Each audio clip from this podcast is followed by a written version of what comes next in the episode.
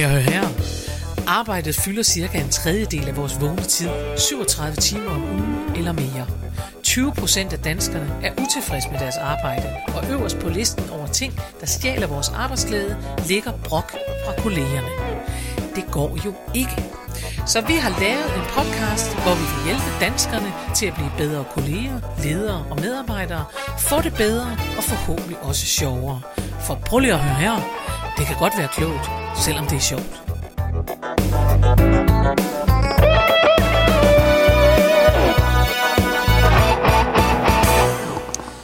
Goddag og rigtig hjertelig velkommen til en ny udgave af Prøv lige at høre her med Mette Oscar og Karen-Marie Lillelund. Det er fantastisk. Ja, jeg kan godt mærke, at jeg har sagt det så mange gange nu, så nu vil jeg gerne snart have, at vi får en jingle. Ja, ej, det kunne jeg også godt tænke mig. Hvor det bliver sagt for os, når jeg hører nogle andre programmer, så kan jeg godt mærke en gang, at jeg tænker, ej, de har sådan noget, i studiet er det BBBBB og BBBBB. Det skal og vi også have. Ja, men vi skal også være sådan nogle smarte nogen på et tidspunkt. Ja, det skal vi også. Ja. Nå, men i dag er vi ikke smarte. I dag er vi helt håndsvingsagtige, og det er Mette Oscar, Karen-Marie Lillelund. Ja. Ja. Der er på plads. Ja. Og vi sidder jo godt i stearinlysets skær. Det har jeg lyst til at kommentere på, for det er virkelig dejligt. Ja, er det ikke hyggeligt? Ja, når man sådan har lidt efterårsstemning, så er det altså dejligt, at der er nogen, der kan tænde stearinlys. Der er nogen, der har tændt stearinlys. Der kan man så sige, at jeg har så valgt at sætte mit varmeapparat ned under, fordi vi sidder et sted i mit sommerhus, hvor der lige er brug for en lille smule elvarme. Og det betyder, at det der stearinlysene nærmest er mere ud over vindueskarmen. Ja, det er rigtigt, fordi de andre stearinlys i den anden, står knivskarpt derovre, fordi det er min eksmand, der har bygget det her, og han ved nok, hvordan man sætter et vindue i, så det ikke trækker. Ja. Det var en hel masse information på så kort tid. Men vi sidder her i stearinlysets skær, og det er, jeg er nødig indrømme det, fordi jeg er faktisk lidt imod efterår. Ja. Men jeg tror, at i år, fordi vi har haft alt det her, også forår, corona og alt muligt, og vi var, altså jeg har virkelig været meget i haven, om man så må sige. Jeg tror faktisk, at i år, lige nu kan jeg se charmen. Jeg ved godt, at når vi nærmer os januar, så kan jeg ikke se charmen længere. Ej. Men lige nu kan jeg faktisk godt se charmen ved, at farverne ændrer sig, og man lige skal tænde et lys en gang imellem. Ikke bare stearinlys, men faktisk også noget rigtigt lys. Og sådan. Ja, men det er godt. Det er godt, at du er fortrøstningsfuld. I see it. Yes. Så skal jeg holde dig op, når vi kommer nærmere os i januar. Ja, skal du minde mig om at sige, kan du huske, hvor dejligt. Men det er jo også det, der er jo ikke rigtig nogen farver i januar. Det skal man huske. Nej. Nå. Kun dem, man selv laver. Det er det. Ja. Du har kun de farver, du selv maler med. Ja, præcis. Oh my god. Nå, men det starter Oscar. Jo meget opløftende og dejligt. Det er dejligt at være tilbage, Karen-Marie. Ja. Jeg er glad. Har du oplevet noget spændende? Prøv at høre, det er nok derfor, jeg er en lille smule overstadig i dag. Og det er fordi, at jeg simpelthen har fået lov at have det, der nærmer sig en normal uge for mig. Ej, hvor dejligt. Jamen, prøv at høre. Jeg har været ude og holde foredrag hver dag, og det er det normale for mig, når vi er på det her tid af året. Og det ene publikum efter det andet. Og det kan du godt lide. Ja, og de var glade, altså, jeg har både stået over for efterhånden rigtig mange live audiences, og det er bare fedt. Yeah. Altså, jeg elsker det bare. Yeah. Jeg er en gammel cirkushest, og jeg synes, det er sjovt, når der sidder publikum. Yeah. Men jeg fik også lov i denne uge faktisk at lave et online foredrag, som jeg så optog til dem, så de bagefter, dem der ikke kunne være med. Yeah. Det var sådan noget. Og det betød jo, at jeg kom til at sidde og se mig selv på skærmen bagefter og sige, okay, men jeg kan godt se, altså det virker okay. Yeah. Jeg vil sige, der mangler jo nogle procenter, det gør der jo. Yeah. Men det var også en okay oplevelse. Eller ikke, det var ikke en okay oplevelse, det var en god oplevelse med dem, og jeg vil sige, på den måde er der er sådan noget meget, synes jeg i øjeblikket, sådan en fornemmelse, at man tænker, okay, det er så irriterende, at det er kommet tilbage, og det er så irriterende, og jeg gider ikke at have et liv med pressemøder igen, hvor det er det eneste, og man ikke ved, hvad der sker og sådan noget. Men jeg kan alligevel mærke, at jeg føler, at jeg er mere robust, og forhåbentlig er der også nogle andre, der føler sig mere robuste nu. Fordi man ligesom ved, altså, okay, det er så sådan, det er, nu skal vi til at arbejde hjemme, og så skal vi, altså, så jeg er faktisk på toppen. Det er bare skeløjer. Har du oplevet noget? Jeg har lige oplevet noget. Nå? Ja. Lige for 10 minutter siden. For 10 minutter siden har du oplevet noget. Det har jeg oplevet noget. Jeg har fået et mærkeligt opkald, som var virkelig underligt. Og jeg tror, det er noget af det, som faktisk handler om det, vi skal snakke om i dag. Det der med, at folk er blevet sendt hjem og arbejde. Nå. For jeg prøvede at ringe til en af de der styrelser, eller Ja, Erhvervsstyrelsen. Du skulle snakke med Erhvervsstyrelsen. Jeg skulle snakke med nogen. Ja. Og så fik jeg den der sædvanlige tryk 1, tryk 2 og tryk 4 og afslut med stjerne og sådan noget. Og så sad jeg der i en kø, og så fik jeg den der besked. Der er ikke nogen til at snakke med dig lige nu. Prøv igen senere. Nå. Og så lagde jeg så på, og så var det det. Så blev jeg ringet op af en dame. Det er Connie. Du har lige ringet. Og jeg var bare sådan... Var det det eneste, du sagde? Ja. Det er Connie. Og jeg var bare sådan lidt... Tænker, nej. What? Hvem? Jeg har da ikke lige ringet, og det var også et nummer, jeg ikke kendte og sådan noget. Men så var det simpelthen... hende der fra den der styrelse, der så receptionisten, eller hvad det var, der ringede tilbage. Og det lød, som om hun var ude at gå, altså ude at trave, eller på vej hjem fra Brugsen, eller sådan noget. Man kunne høre, hun sad ikke inde i et kontor. Så jeg sagde, nej, altså det har jeg ikke lige gjort. Så misforståelsen var jo så stor, at jeg ikke fik forelagt mit ærne. Så det skal jeg jo så have ringet tilbage senere. Ja, så det var det. Det har jeg oplevet. Men det er jo meget sjovt, det der med, at man lige pludselig arbejder hjemme, og så glemmer man, at man... sige, det er Erhvervsstyrelsen. Ja. Man kommer til at sige, det er Connie, hej, ja. Hej. Ja. Hvor er det sjovt. Det er Connie, du har haft ringet. Ja. Hey, Connie, det har jeg ikke. Ej, hvor er det sjovt. Nå. Okay, ja, jamen altså, man kan da ikke sige andet, end at vi har spændende liv. Det har vi. Altså. Ej, det er faktisk utroligt trist. Utroligt trist liv. Men, nej, alt er godt. Det er nemlig og det. Og nu går vi videre.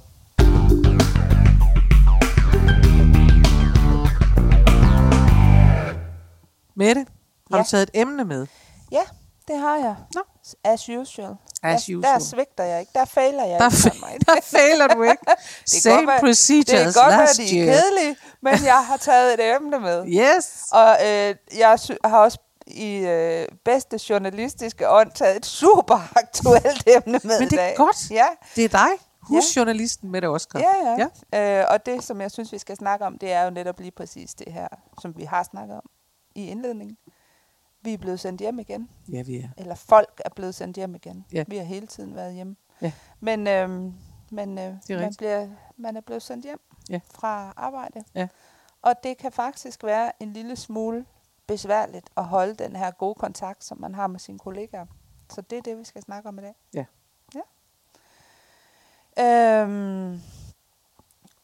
Jeg tror, at det der med, at man sidder hjemme... Altså, der er jo så nogen som Connie, som så... nyder, om hun kan gå ned i brusen også, og glemmer, hvor hun arbejder. Yeah. Men jeg tror også, at det kan være svært at bevare den der gode kollegakontakt, og bevare de gode snakke, man har ved frokostbordet og sådan noget, hvis man sidder hjemme hele tiden. Yeah. Ja, men det tror jeg også, og jeg tror også, der er noget med... Altså, jeg tror, det er jo meget et spørgsmål om gejst også, ikke? Ja. Altså, det er sådan noget med, jeg ved ikke, hvad man kan sammenligne det med, men det er jo det der med, at første gang det så sker, så for det første, der i foråret, så var vi jo styret af, vi var bange, og vi anede ikke, hvad der skete, og vi kunne sige sammen med statsministeren, kommer jeg til at begå fejl? Ja, det gør jeg, og bliver det hårdt? Ja, det gør det, og sådan noget. Og så kom vi ligesom ud på den anden side, og så blev det sommer, og så tror jeg, at rigtig mange mennesker kommer til at tænke, nu skal det nok gå. Ja. Altså, det skal nok gå, ikke? Og så skal jeg ellers love for, at vi har fået den her. Og der føles det bare... Altså, det er lidt ligesom at gentage en dårlig ferie. Altså, det er lidt ligesom at gentage en hvad ved jeg, en teltferie, hvor det har regnet i dagevis, som kan være meget, når man så overstået, så kommer man hjem og fortæller og siger, ej, så skulle du se os, og vi gravede render og alt muligt. Men hvis nogen så siger, 2 måneder efter, nu skal vi afsted igen, og de lover vedvarende regn, så tror jeg simpelthen, der er rigtig mange af os, der tænker, ved du hvad, så vil jeg egentlig hellere på sådan en solferie med turarmbånd, havde jeg sagt, så vil jeg hellere det. Og jeg tror, det er det, der... Altså, det er det, der, vi er sådan lidt metaltrætte i forhold til det her. Det tror jeg også. Det er vi virkelig. Ja. Metaltrætte. Og det, som jeg tænker, er det aller sværeste, det er jo lige præcis det her med, altså hvad er det, vi ikke har? Vi kan stadigvæk sidde og lave vores arbejde. De fleste jobs er jo, altså hvis man sidder på kontor, så kan man jo godt lave det hjemmefra. Mm-hmm. Og det har man måske også synes var meget rart. Mm. Det kender jeg da i hvert fald mange, der sagde, det var faktisk meget rart. Og så kunne jeg også lige forordne vasketøjet og alle de der ting. Ikke? Men det, der bliver taget væk, det er jo lige præcis de der sociale relationer, som er så vigtige for, at man nyder at gå på arbejde. Ja. Så det er jo virkelig. Ja, men det er rigtigt. Og så tror jeg, at der er nogen, der kommer til at møde det, som man, synes jeg, meget møder som selvstændig, nemlig, at man jo slår sig selv oven i hovedet. Det ved jeg ikke, om du gør. Det tror jeg også, du gør. Jeg gør det i høj grad, fordi når man har sådan et arbejde, altså mit job for eksempel, ikke, hvor man kan sige, når jeg står ude foran et publikum, så ved jeg, at jeg er på arbejde. Ja. Og det betyder, at vejen derhen er jeg på arbejde, og jeg er derhen, og så videre. Det vil sige, at de dage, hvor jeg holder foredrag, der har jeg sådan ligesom god samvittighed, fordi der har jeg ligesom passet mit arbejde. Ja. Men der er jo også alt det udenom. Ja. Så er der alt det, der skal produceres online. Så er der klummer, jeg skriver til familiejournalen. Så er der sådan noget der. Ja. Og det er alt sammen noget, jeg gerne vil. Ja. Men når jeg så sætter mig ned på en sofa et eller andet sted, og det gør jeg jo en gang imellem, det må vi bare erkende, og har lyst til at, hvad ved jeg, se cykelløb. Ja, og hækle. Det kan godt være det. Det er bare et eksempel. Så er det bare det, at fordi at mit arbejde er sådan der, så tænker man, okay, men kan du det, for har du egentlig fri? Altså, burde du egentlig ikke? Var der ikke noget andet, du burde, og så videre. Og det kræver jo en vis struktur. Jeg er ikke det mest strukturerede menneske, men det kræver jo noget struktur og sådan noget. Og der tænker jeg bare, at det møder man måske også så, når man bliver hjemsendt. Den fornemmelse af, at man tænker, hvornår har jeg egentlig fri? Ja. Hvor man kan sige, jeg kan huske i gamle dage, at man altid sagde, at forskellen på at gå i skole og gå på arbejde, det var, når man gik hjem fra arbejde, så havde man faktisk fri. Jeg ved godt, at der er rigtig mange mennesker, der så alligevel skal arbejde hjemmefra, når de så kommer hjem og sådan noget. Men skabelonen, den oprindelige skabelon er faktisk, at når du forlader dit arbejde, så var det det. Ikke? Hvor hvis man gik, da man gik i skole, gymnasiet og sådan noget, så var der bare altid lektier. Man var bare aldrig rigtig færdig, vel? Nej, det er rigtigt. Og den forskel, den er måske, kan man sige, når man så skal hjem og arbejde, så er det netop det der. Hvornår har man gjort det godt nok? Ja. Hvornår har man ydet nok? Og det der vasketøj, man så passede, hvad tæller det som? Ja. Og det tror jeg, at det er sådan i hovedet på mange mennesker, fordi, det er jo også derfor, de har lavet meget mere, rigtig mange mennesker har lavet meget mere, fordi de kom hjem. Og det tror jeg simpelthen, fordi vi er opdraget sådan ind i hovedet. Og vi er bange for ikke at lave nok. Yes, vi er bange for ikke at lave nok. Ja. Vi er bange for ikke at gøre vores pligt ordentligt. Og vi skal i hvert fald, og der er ingen, der skal tro om os, at vi bare sidder og dranderer det. Nej. Vel, der er ingen, der skal tro om os, at vi bare sidder og hækler og ser cykelløb. Igen et tænkt eksempel. Det kan man, fuldstændig. Ej, det kan man jo bedre, når man er sin egen chef, kan man sige. Der er jo kun mig til at skælde mig ud. Ja, men det er jo rigtigt nok. Men nu arbejder du jo også, at altså, det kan jo faktisk godt være, at mens du sidder og hækler og ser cykelløb, så får du en idé til en klumme. Ja. Så har du alligevel været på arbejde. Er det sådan. Men det er jo bare for at sige, at den del af det er jo super svært. Det tror jeg, at alle mennesker, der arbejder, hvad skal vi sige, kreativt, sige, at men det ved man jo. Det har vi jo også. Gud, jamen ikke, har vi ikke talt om det? Det tror jeg, vi har talt om i en podcast. Det der med, at hjernen jo får idéer, når man står under bruseren og sådan noget. Ikke? Ja. Og det er jo fordi, at det skal den ikke spekulere over. Og det er jo derfor, det er afslappende at se cykelløb. Det er også fordi, jeg skal... Altså, det er ikke sådan, at altså, cykelløb, det er jo også der, hvor der er mange mennesker, der synes, det er kedeligt, men altså...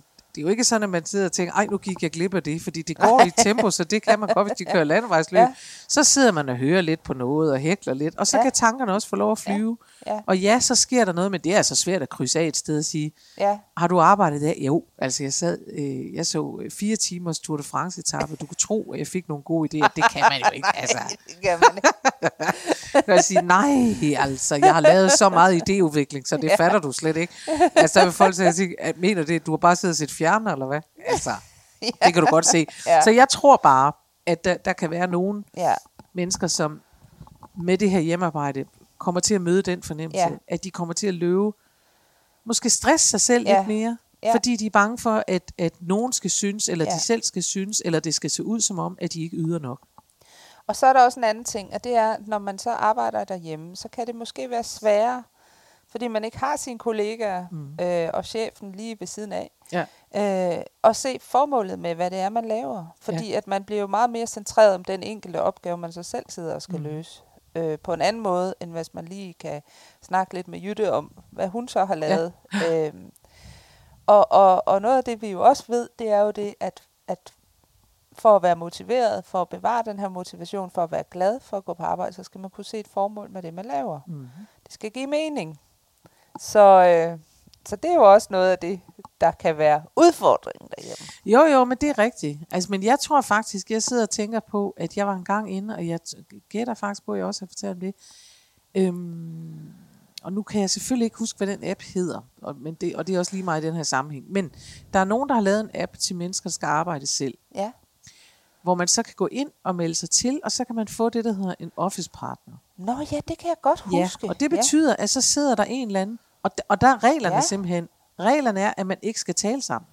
Man taler aldrig sammen. Man skriver til hinanden.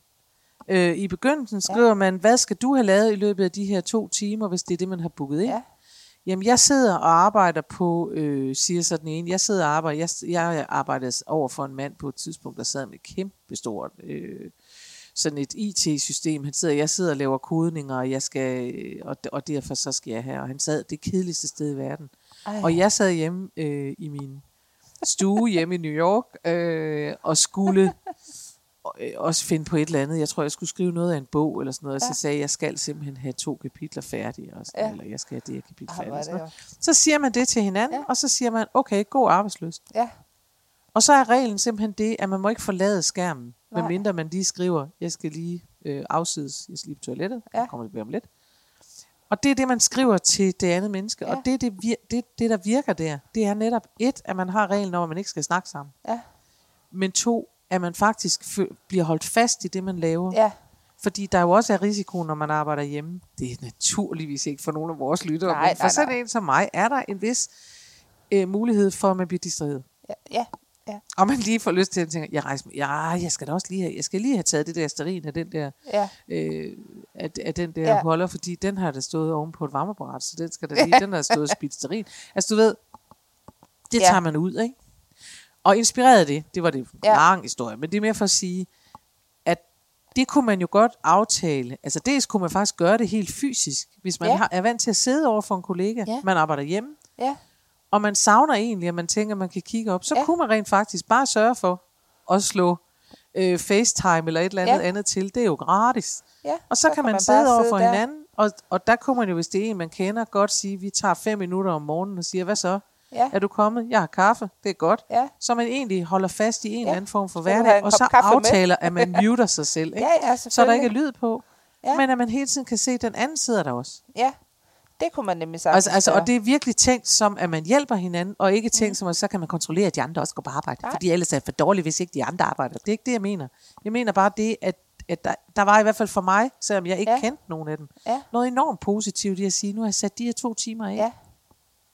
Og der skal jeg saftsus med at have lavet det her. Og det kunne man måske godt. Det er en rigtig god idé. Det er en rigtig god idé. Tak skal du have. Ja, men du er... Du er jo genial, og det er jo derfor, vi sidder her uge efter uge. My God, der er for få, der ved det. Nå, er der flere udfordringer, vi kan komme i tanke om? Jamen altså, jeg synes faktisk, du har løst næsten det hele med, at man ringer til sine kollegaer på FaceTime. Fordi nogle af de ting, som man jo... Altså, vi har snakket om det i forbindelse med storrumskontorer, det er det der. Og det er faktisk, altså, man kan sige... Det har du i hvert fald ikke, hvis du sidder og arbejder hjemme. Med mindre, at både mand og børn, de også arbejder hjemme, og din gamle mor eller et eller andet. Det kan jo godt være svært at koncentrere sig af andre grunde. Mm-hmm. Men det der med altså hele tiden at sætte noget tid af til, jamen her arbejder jeg, her svarer jeg på mails, her kan jeg tage telefonen, sådan at man får den her hverdag på en eller anden måde ind i sit hjemmearbejdsliv også. Ja. Det tænker jeg er... Det er en rigtig god idé. Ja, det er rigtigt. Og så det der med, og nu, det har du også løst. Altså, det er helt utroligt. Fordi det der med at lige tjekke ind på sine kollegaer en til en gang imellem. Ja. Fordi vi er meget gode til, når vi arbejder hjemme, så holder man måske Teams-møder eller Zoom-møder. Og det i sig selv er jo altid, så jeg har en god historie. Nå, men den, det skal vi have. Men... Men det der med, at hvis du er på en arbejdsplads, jamen så møder du lige Lise ude ved kaffemaskinen, og du snakker lige med Jørgen hen ved kopimaskinen. Og den, den er jo også væk. Så hvordan får man lige tjekket ind på sine kollegaer en til en, og bare lige, nå, men hej, hvordan går det med dig? Har du fået repareret bilen? Eller hvad det nu er, man snakker om? Altså, jeg tror, man er nødt til at se øjnene, lige så irriterende det kan føles, og sådan, jeg kan sagtens forstå, hvis nogen synes, det er irriterende. Men jeg tror, man er nødt til at se i øjnene, at når man skal, altså at det virtuelle samvær, det vil sige det, der ikke foregår i real life, det er nødt til at have en struktur. Ja. Præcis. Fordi det kan ikke have samme henslingthed, som det har, når man lige står. Fordi der er, man er jo frataget nogle kommunikationskanaler, og det vil sige, at det, at man skal kigge ind i en skærm for at være sammen med andre mennesker, det kræver simpelthen, at der er en eller anden struktur på det. Derfor så går man væk, fordi det spiller op imod det, vi har der på engelsk. Jeg ved simpelthen ikke, om vi har dansk ord, opmærksomhedsspændevidde, vil jeg tro, attention span. Ikke? Altså den der... det der, at vores opmærksomhed, at vi er blevet mere flygtige, det er vi jo. Ja. Man læser en overskrift, man skimmer lige, holdt fast, jeg skimmer meget. Ja. Altså virkelig sidder og tænker, hvad står der? Der står altså, nogen, hvis en artikel er for langt på nettet, så læser vi ikke. Så gider vi ikke at læse den. Så skimmer vi, og så tænker vi, det var da nogenlunde det der, eller det der, jeg er uenig i, eller enig i, eller whatever. Men det der med, at vi har det der korte attention span, som det så hedder, det kræver også, at vi skal have det samme ud af, og mødes virtuelt, som vi får ud af at mødes tilfældigt ude ved en kaffemaskine, at vi så planlægger det faktisk. Ja. Men det kunne man jo også sagtens gøre og sige, prøv at høre, vi plejer at have en kaffepause, den skal vi også have, så klokken 10, venner, der tjekker vi alle sammen ind, eller det kan bare være en gruppe, det kan være 3-4 mennesker, hvor man siger, der tjekker vi ind, og så skal man sidde med sin kaffe eller sin te, eller sådan noget, det skal man være klar med der.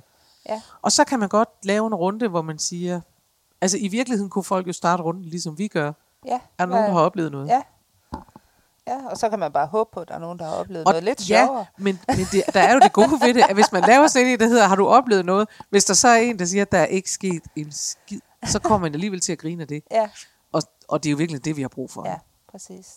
Men du har i virkeligheden oplevet noget? Ja, altså dengang vi blev lukket ned første gang, der blev jeg underviser jo også i dans, som du ved, og der blev jeg jo nødt til at lægge alle mine hold over på Zoom, så jeg måtte lige pludselig blive rigtig dygtig til at begå mig på det her net, fordi at jeg ville ikke, altså... du lærte det der Zoom, som er det, vi mødes på jo, ikke? Ja, præcis. Ja, det vil sige, vi skal huske at sige, at der er rigtig mange, der mødes på Teams, ja, fordi det er det, man har. Ja, fordi de er bange for Zoom også. Altså, fordi de er bange for Zoom, fordi at Zoom viste sig at være usikker.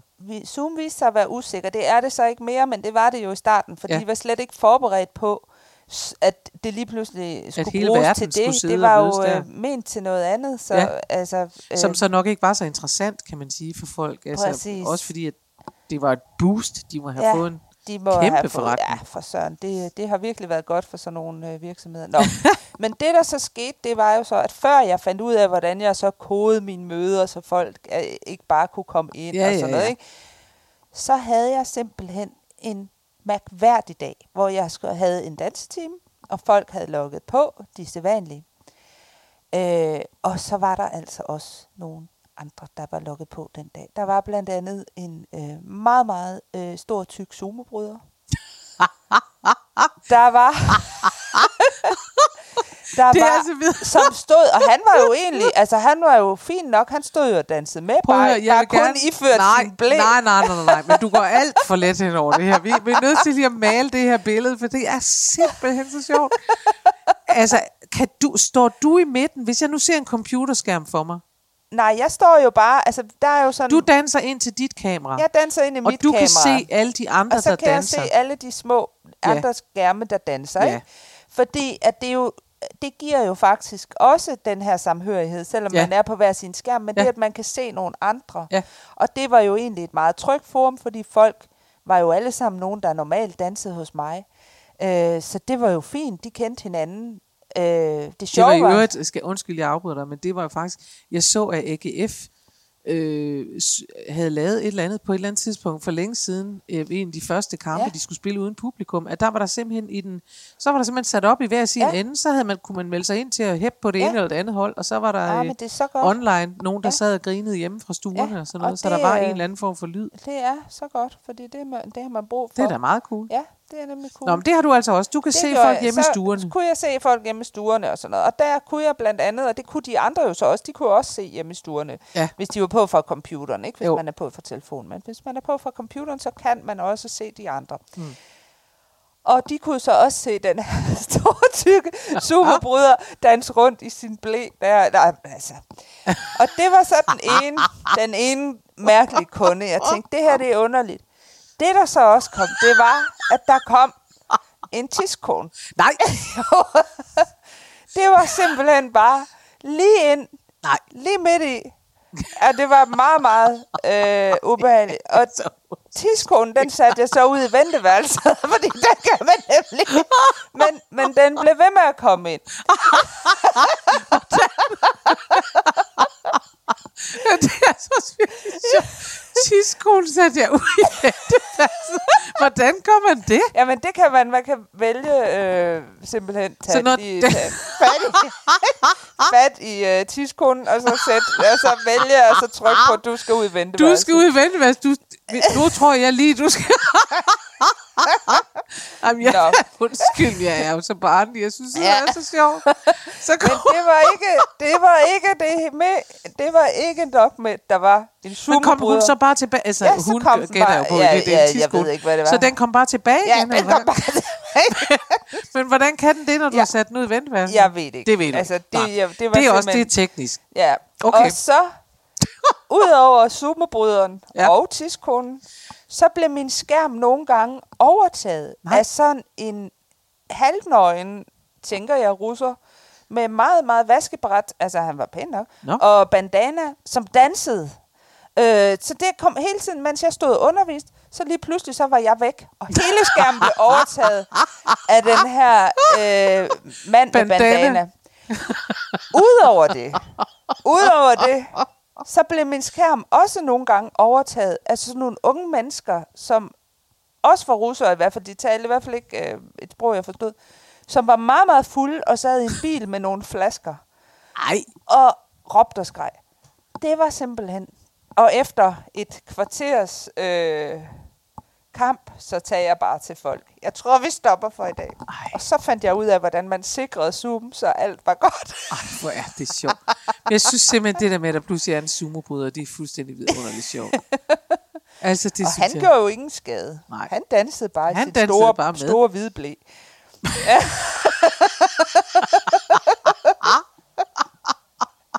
Altså, jeg vil sige, internettet kan jo godt... Jeg ved godt, at det er forskrækkeligt og hacking og alt sådan noget. Men der er altså også noget underholdende ved det der. Altså, jeg har tænkt over... Jeg bliver altid sådan lidt irriteret over, at man godt ved, altså, at man skal sige til sin hjerne, når man får de der beskeder fra alle mulige... Ja. Mærkelige mænd rundt i verden. Ja, du har jo faktisk lige fået et ægteskabstilbud. Jamen, jeg har lige fået et ægteskabstilbud. Han kørte helt selv, vil jeg sige. Han startede med, hallo, og så svarede jeg ikke. Og det var så 9 i går morges, eller sådan noget, så skrev han, hallo, så svarede jeg ikke, så siger han, how are you? Og jeg svarede stadigvæk ikke, fordi, altså, jeg havde ikke. Og så skrev han, I love you. Og så ender med, you marry me. Og jeg tænkte, det var eddermame, og da jeg så det endelig, så kunne jeg se, at han har siddet og skrevet hele det der, hello, how are you? I love you, you marry me. Yeah. Jeg tænker, han kører på en stejl kurve opad. Det er meget, meget flot. Men jeg synes, det er lidt irriterende, at de der, I love you, you look, how beautiful you look, and I'd like to get to know you. Det er lidt irriterende, at man ikke bare kan tænke, ej, hvor dejligt, der er masser af mænd, der er vilde med mig, at man skal tænke, fordi man er et fornuftigt menneske. De der, de er ude på noget, dem skal jeg have ud af. Ja, det er synes lidt jeg er lidt ærgerligt, at man ikke kan de bruge ikke det som synes, gode komplimenter. Og tænke, det er da klart, jeg drager dem. Ja, det er, men det tror jeg også, du gør. I dit tilfælde, tror jeg roligt, du kan tænke. I mit tilfælde er der ikke tale om snydende nigerianske prinser. I mit tilfælde er det ægte kærlighed hele vejen. Lad os bare sige det. Nå, skal vi ikke give folk nogle gode råd til det der med hjemmearbejde? Jo, det kan vi da godt. Så det vi siger til dem, det er, at det er en god idé at tjekke ind, vil sige, med kolleger. Man kunne prøve det der med at sige, skal vi dedikere noget tid og sætte os og arbejde over for hinanden, uden at snakke sammen. Og man kunne også sige, skal vi holde en kaffepause, og så bare huske, at der kan man ikke mødes sådan uden... Altså, at der er det faktisk meget godt at lægge en plan og sige, når vi holder kaffepause, så tager vi en runde, hvor folk fortæller, hvis de har oplevet noget, eller hvis der er et eller andet, eller man kan spørge om noget. Man kan lave alt muligt, men at man lige laver en eller anden struktur på det, fordi ellers kan det være svært. Og jeg har faktisk et andet forslag. Ja. Jeg synes også, de skal have en dansepause. Og det er, fordi nu har jeg jo fået styr på Zoom. Måske skal jeg have lov lige at sige til folk, hvis ikke de er opmærksom på det. Mette, hun er jo en dansepige. Og jeg siger sådan, så er det fordi, vi hører... Jeg prøver, der er dans ud over det hele. Jeg prøver hver gang at sige, at have prøvet at opleve noget andet end dans. Men det er meget, meget svært. Men i dag havde jeg jo... Ja. Men faktisk så er det jo sådan, at det er jo også godt, og det ved vi jo, det har vi jo også snakket om, at få bevægelse ind i sin arbejdsdag. Der er faktisk nogen, der mener, at bevægelse skal være sådan en obligatorisk del af ansættelseskontrakten, fordi det er så godt, at man får klaret hjernen. Ja. Og så vil jeg bare have lov at sige, og det kunne man jo godt tænke, ej, det er også bare fordi du sidder her. Men jeg vil sige, som nu den jeg er, som ikke er, jeg kan bedst lide at se konkurrencesport på fjerneren. Ja. Det har aldrig rigtig været noget, jeg synes, jeg skulle dyrke selv. Og hvis man har det sådan, så er der altså noget helt fantastisk ved det der dans, du laver, det der groove. Fordi man får bevæget sig, og man bliver glad i låget. Fordi det også lige rører ved det der legegene. Man skal lige være sådan lidt. Så det ikke handler om, at jeg kunne ikke løbe stærkt nok, eller jeg er i dårlig form, eller eller sådan noget. Der er taget, al præstationen er taget ud af det. Det er det. Så derfor er det ren opmuntring, vil jeg bare lige sige. Og jeg vil også godt sige, at jeg har fået styr på Zoom nu. Ja, det er jo egentlig lidt ærgerligt, hvis nu man havde drømt om at tænke, hvis jeg melder mig til det, er der så mulighed for, at der kommer Zoom-bryder ind. Nej, og det jeg faktisk har gjort sammen med 3 andre, det er, at vi har lavet sådan et frokostkoncept, så hver dag mellem kl. 12 til 12:15, altså 15 minutter, så kan man lige logge på, og så kan man strække kontormusklerne. Der er rigtig meget fokus på at få bevæget håndledene, og det kan man jo både gøre hjemmefra, man kan selvfølgelig også gøre det, hvis man sidder på kontoret. Ja. Og man kan gøre det sammen med sine kollegaer jo. Yeah. Og det er der faktisk nogen, der gør. Så mødes de på Zoom der og lige danser. Og det er faktisk hyggeligt. Rigtig fedt. Yeah. Og jeg vil godt, alle dem, der lytter til det her optur, og får nyhedsbrevet fra dig, de kan danse gratis i oktober. Nee. Det synes jeg. Ja. Det var en gave til alle prøveløherres lyttere. Ja. Så det smider vi lige et link ind. Så smider vi et link ind. Og en kode. Og koden bliver optur, tænker jeg. Koden hedder optur. Og så kan man jo prøve det sammen med sine kollegaer. Det er da en super god idé, det er godt tilbud. Og se, om det er noget. Det synes jeg. Ved I hvad derude? Det synes jeg, I skal tage ud. Så fik I en freebie, det har vi prøvet. Det har vi jo, det vil vi så gerne. Det er det. Ja. Det er gratis. Det der link, hvor kommer det hen? Det kommer ind på vores, prøv lige at høre her, side, og så kommer det ud i dit nyhedsbrev, tænker jeg. Ja, det er rigtigt. Det kommer også ud i nyhedsbrevet, så kan man læse det der. Ja. Det var det for denne gang. Ja. Nu med gave og optur. Og faktisk, så har vi jo også magasinet Optur. Det har vi også. Det er ikke helt gratis, men næsten. Nej, det er også næsten gratis. Ja. Ja. Det er ikke gratis, men der kommer ikke desto mindre et i oktober. Ja. Optur. Ja. Livsglæde-magasinet. Yes. Ja, med skønne interviews og idéer til mad og kreativitet og alt muligt. Ja. Og det koster 49 kroner om måneden. Ja, nemlig. Og Optur ender med at blive en klub, og alt bliver godt. Ja, alt bliver godt. Alt bliver godt. Der er så meget i støbeskeen, men I får ikke mere at vide om noget som helst nu. Der var en gave, der var en halv times prøvelører her, og den virkelig vidunderlige oplysning er jo, at vi kommer igen i næste uge. Det gør vi. Det gør vi nemlig. Det kan man regne med. Ja, det kan man i hvert fald regne med. Det er super fint. Det er det. Farvel, og have det godt så længe. Hej, hej.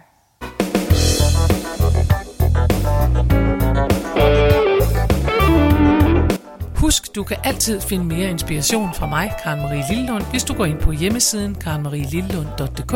Der ligger tirsdagsvideoer, og der ligger blogindlæg plus meget andet.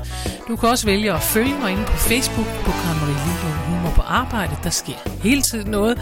Eller du kan melde dig til min YouTube-kanal. Den hedder Daily Karen eller Karen-Marie Lillelund. Eller du kan gå ind og følge mig inde på Instagram. Der er så mange muligheder, og du behøver ikke engang at nøjes med en af dem. Vi høres ved i næste uge.